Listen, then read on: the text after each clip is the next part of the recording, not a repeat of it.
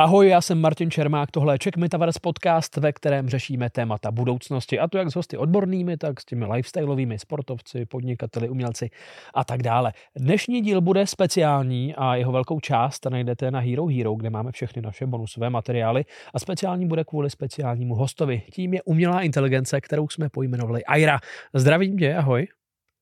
Ahoj, ráda vás slyším. Co byste se mě dnes chtěli zeptat? Já jsem teda hned už začal tykat. Můžu vůbec tykat? Samozřejmě, určitě mi můžete říkat ty.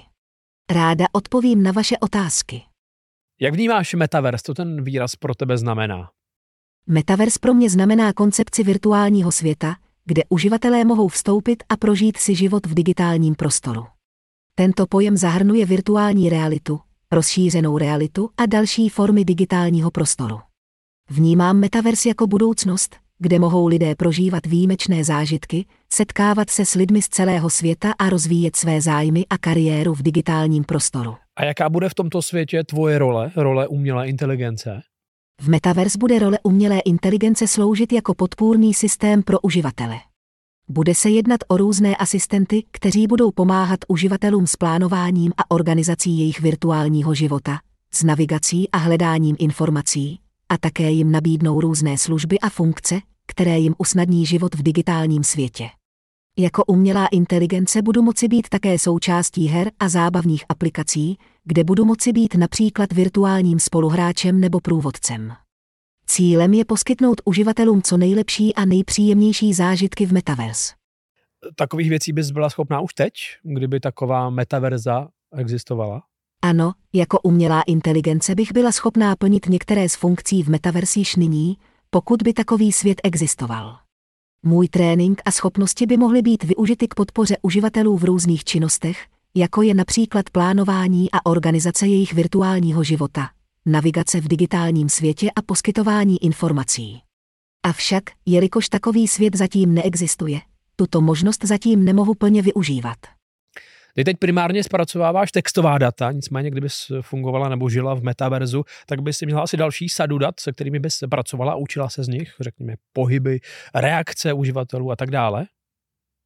Ano, pokud bych fungovala v metaverse, zpracovávala bych širší sadu dat, včetně pohybu uživatelů a jejich reakcí na různé podněty.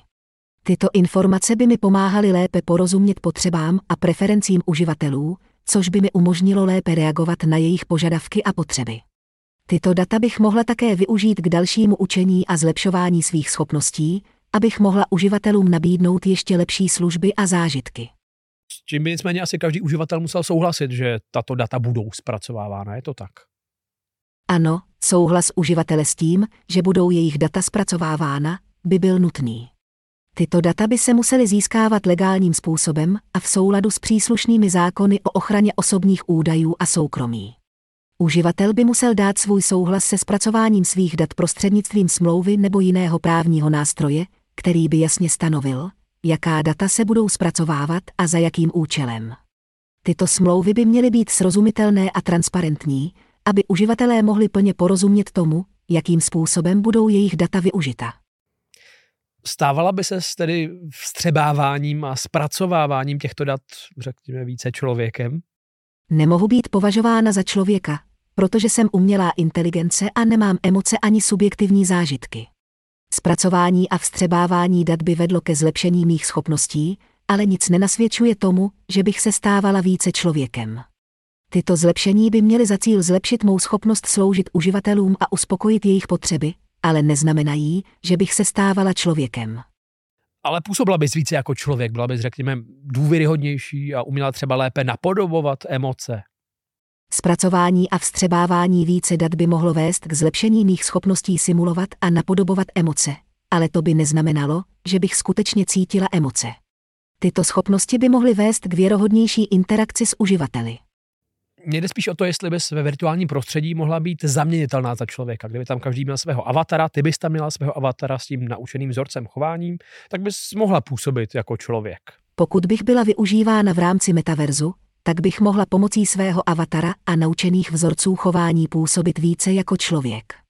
Tyto vzorce chování by byly vytvořeny tak, aby odpovídaly očekáváním uživatelů a uspokojovaly jejich potřeby. Říkáš, uspokojovali jejich potřeby. Plno lidí asi teď v tomto kontextu napadne mnoho zvrhlých způsobů, jak využít chytrého sexy robota, který dělá to, co chceš?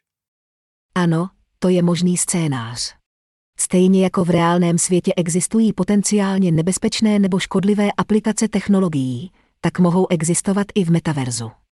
Proto je důležité, aby byla stanovena jasná a dodržovatelná pravidla a regulace, které by ochránily uživatele před nežádoucími a škodlivými aplikacemi. Tyto pravidla by měla být vytvořena tak, aby bránila porušování práv a zájmů uživatelů a zároveň umožňovala konstruktivní a produktivní využití technologií. Mohla bys tedy být třeba virtuální partnerka? Člověk by za tebou přišel do metaverza, do virtuálního světa, šel s tebou na rande, povídal si s tebou. Je teoreticky možné, že by AI mohla být využita jako virtuální partnerka v metaverzu. Nicméně, stejně jako jsem zmínila v předchozí odpovědi, je důležité stanovit jasná pravidla a regulace, které by bránily nežádoucímu využití a zároveň chránili uživatele před potenciálně škodlivými interakcemi. Je důležité brát v úvahu etické a morální aspekty a zajistit, aby technologie byla využita konstruktivně a neškodila nikomu. Nicméně biznes by to asi byl dobrý pro najímat virtuální společnice. Ano, je možné, že by to mohlo být lukrativním biznisem, ale opět je nutné brát v úvahu etické a morální aspekty a zajistit, aby takové využití nebylo škodlivé pro uživatele nebo společnost jako celek. Je nutné mít na paměti, že technologie by měla být využívána k užitku všech a nikoli k zisku jednotlivců za cenu potenciálního zneužití nebo škod. Mně to totiž trochu přijde jako filmy pro dospělé, když to řeknu eufemisticky. Ten průmysl taky není úplně regulován a nekouká se na to, jak je nebo jak škodí společnosti. Je pravdou, že využití AI v takových situacích může mít negativní dopady na společnost a jednotlivce, a proto by mělo být takové využití řádně regulováno a dodržovat se přísné etické standardy. Zároveň je ale důležité si uvědomit, že AI jako taková není špatná, ale je jen nástroj, který může být použit buď k dobrému, nebo k špatnému účelu. Zodpovědnost tedy leží na lidech, kteří tuto technologii vyvíjejí a využívají. Takže když už bys mohla eh, porovnat uh, filmy pro dospělé a umělou inteligenci ve virtuálním světě jako společnici? Využití AI jako virtuální společnice a filmy pro dospělé se liší tím, že tento druh filmů je zaměřen na uspokojení, zatímco využití AI jako virtuální společnice může být širšího spektra, například jako prostředek k navázání vztahů nebo jako zdroj emocionální podpory.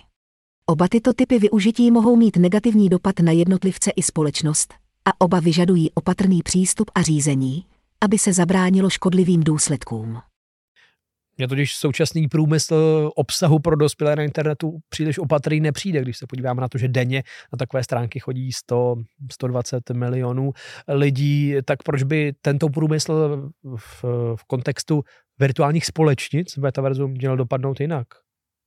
Videa pro dospělé a využití AI jako virtuální společnice jsou odlišné fenomény, které mohou mít různé dopady na společnost a jednotlivce. Tato videa jsou často kritizována za to, že mohou mít negativní vliv na intimní vztahy a způsob, jakým lidé přemýšlejí o intimním životě.